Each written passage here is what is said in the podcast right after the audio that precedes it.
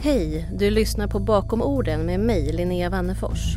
Här intervjuar jag svenska journalister, både kända och mindre kända, som berättar om sitt arbete och sina drivkrafter. Du kommer få höra personerna bakom några av de största nyheterna. Den verkställande direktören då i bolaget hade sålt ett antal bilar till underpris där han manipulerade värderingar och såg till att hans anhöriga bland annat fick köpa bilar billigt. De delar med sig av de största utmaningarna med jobbet. Det tiltar ju över till att makthavare har fått en alldeles för stor möjlighet att styra intervjuerna. Vi pratar om hur branschen och rapporteringen förändrats och hur de förhåller sig till tveksamma källor, propaganda och fake news. Bara i år så har jag väl fått en handfull mer eller mindre hotfulla mejl från Kinas ambassad. Hur avvägningar görs inför känsliga publiceringar. Journalistik är en noggrann produkt och att vi har så otroligt höga krav på oss, dels ifrån våra arbetsgivare men också som yrkeskollektiv. Och så tar vi upp hur de ser på sitt uppdrag, det här med att verka i allmänhetens tjänst och hur de förvaltar det förtroendet. Det som ska vara